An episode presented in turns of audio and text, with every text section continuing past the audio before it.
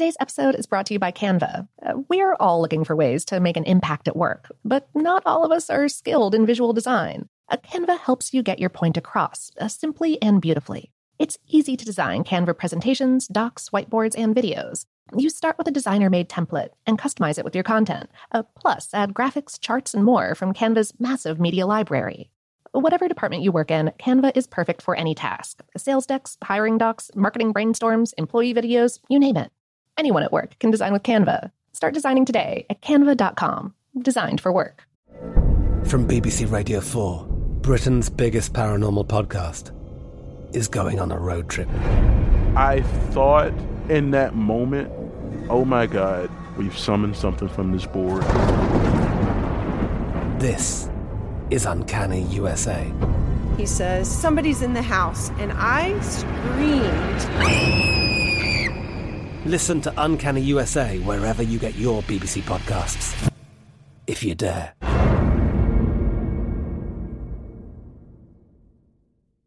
Open a limited time 11 month certificate at Kemba Financial Credit Union. At 5.25% APY, it's more than triple the national average, plus, it's a safe and secure way to grow your money. Visit your local branch or kemba.org slash CD for details. Offer expires May 31st, 2024. APY equals annual percentage yield. Restrictions apply. $500 minimum and $250,000 maximum deposit. Advantage status required. Comparison based on bank rate average. Federally insured by NCUA. Hey, it's Will Friedle. And Sabrina Bryan. And we're the hosts of the new podcast, Magical Rewind. You may know us from some of your favorite childhood TV movies like My Date with the President's Daughter and the Cheetah Girls movies. Together, we're sitting down to watch all the movies you grew up with and chat with some of your favorite stars and crew that made these iconic movies happen. So kick back, grab your popcorn, and join us. Listen to Magical Rewind on the iHeartRadio app, Apple Podcasts, or wherever you get your podcasts. Brought to you by State Farm. Like a good neighbor, State Farm is there.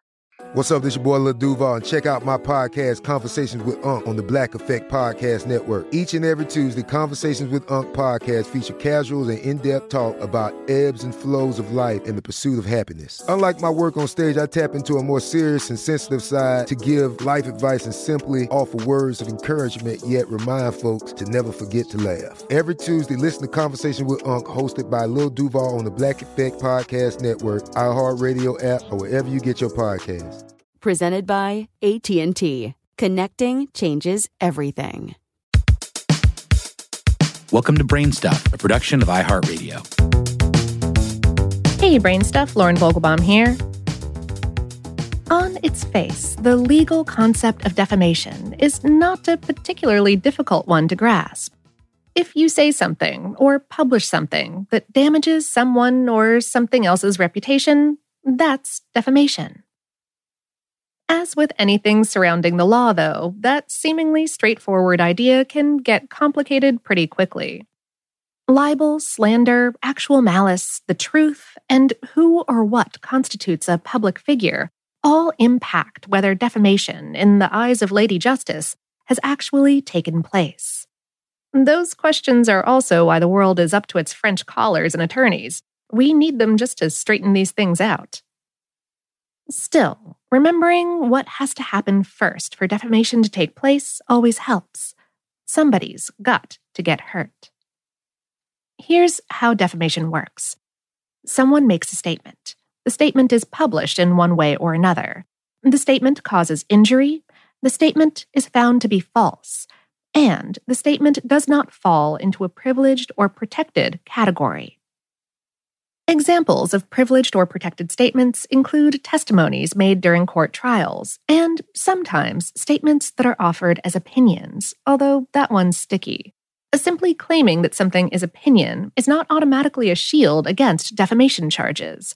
Courts will look at the context and substance of a statement, too.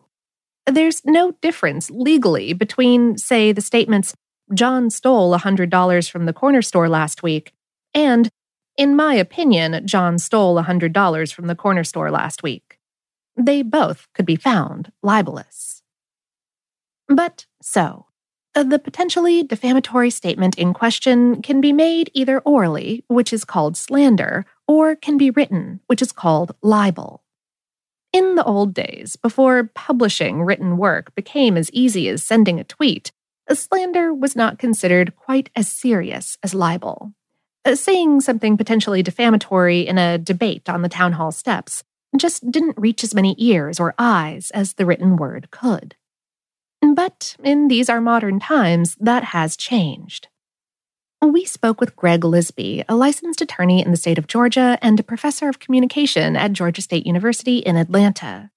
He said, These days, there really is not much difference because almost all communication is really mass.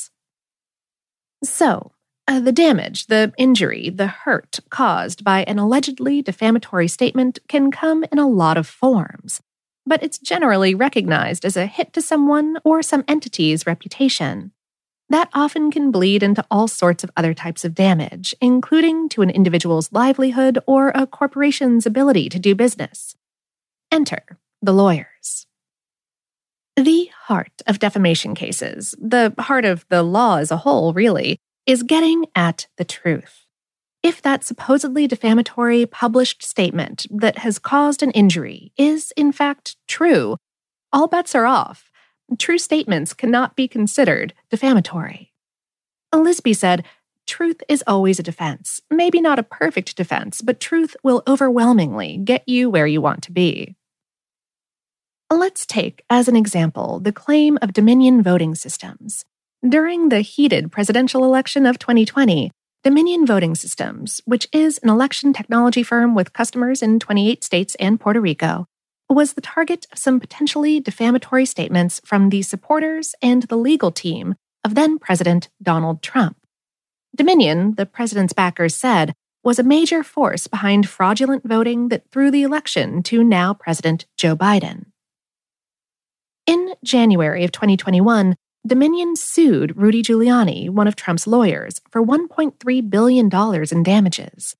In the suit, under a detailed section entitled Factual Allegations, Dominion's lawyers laid out their case against Giuliani, who railed against Dominion in television interviews and while selling products on his podcast. The section of the suit was subtitled Giuliani enriches himself by falsely claiming that Dominion fixed the election, a claim he was not willing to make in court because he knew it was false. A jury, if the case gets that far, will determine whether the many statements Giuliani made regarding Dominion are true or not. For its part, Dominion offers rebuttals to his charges and others on the company website, and claims that those falsehoods from Giuliani and others have damaged more than reputations. The suit states As a result of the defamatory falsehoods, Dominion's founder and employees have been harassed and have received death threats and Dominion has suffered unprecedented and irreparable harm. Lisby said, The question the court is going to be asking is Has their reputation been harmed as a company? Is it possible, is it likely that people will not buy their voting machines based on the fact that, quote, the algorithm has been tampered with, or, quote, certain number of votes can be changed easily and secretly? The answer is yeah, I think they could win. Getting to the truth of an allegedly defamatory statement is a step toward legal relief, but it's not everything. The law lays out two different standards of proof depending upon who is claiming to have been libeled. A regular Joe charging defamation has only to show negligence on the part of the person who made the statement. On the other hand, a public figure, that is to say, a politician, an actor, a government official, a sports star, who's claiming to be defamed must meet a different and higher standard, something known as actual malice or a reckless disregard for the truth. It's much harder to prove actual malice. Lisby explained actual malice means knowing falsehood. Did the person know the statements were false? Negligence means basically, did the person act in such a way where they ignored whether the statements were false or not? The courts make it more difficult on a public figure for basically two reasons. First, that public figures, well, are public. They've sought out public attention and must reasonably expect some of it to be negative. Secondly, public figures have big platforms and thus have the voice and reach to make their defense without turning to the judicial system. Most private citizens don't have that. The courts will make the call on whether the person or entity bringing the suit is a public figure so as to determine which standard of proof must be met. Whatever the case, proving defamation, not to mention recovering actual, presumed, or punitive damages, can be a long, arduous, and costly endeavor, as attaining justice often is.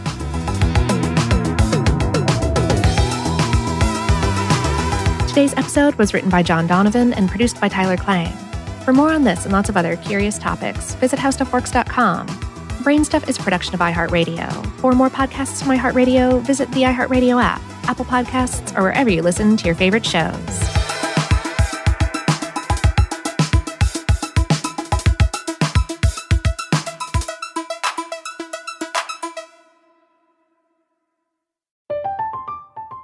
I'm Katya Adler, host of The Global Story. Over the last 25 years, I've covered conflicts in the Middle East, political and economic crises in Europe, drug cartels in Mexico. Now I'm covering the stories behind the news all over the world in conversation with those who break it. Join me Monday to Friday to find out what's happening, why, and what it all means. Follow The Global Story from the BBC wherever you listen to podcasts. Open a limited time 11 month certificate at Kemba Financial Credit Union. At 5.25% APY, it's more than triple the national average, plus, it's a safe and secure way to grow your money. Visit your local branch or kemba.org slash CD for details. Offer expires May 31st, 2024. APY equals annual percentage yield. Restrictions apply. $500 minimum and $250,000 maximum deposit. Advantage status required. Comparison based on bank rate average. Federally insured by NCUA.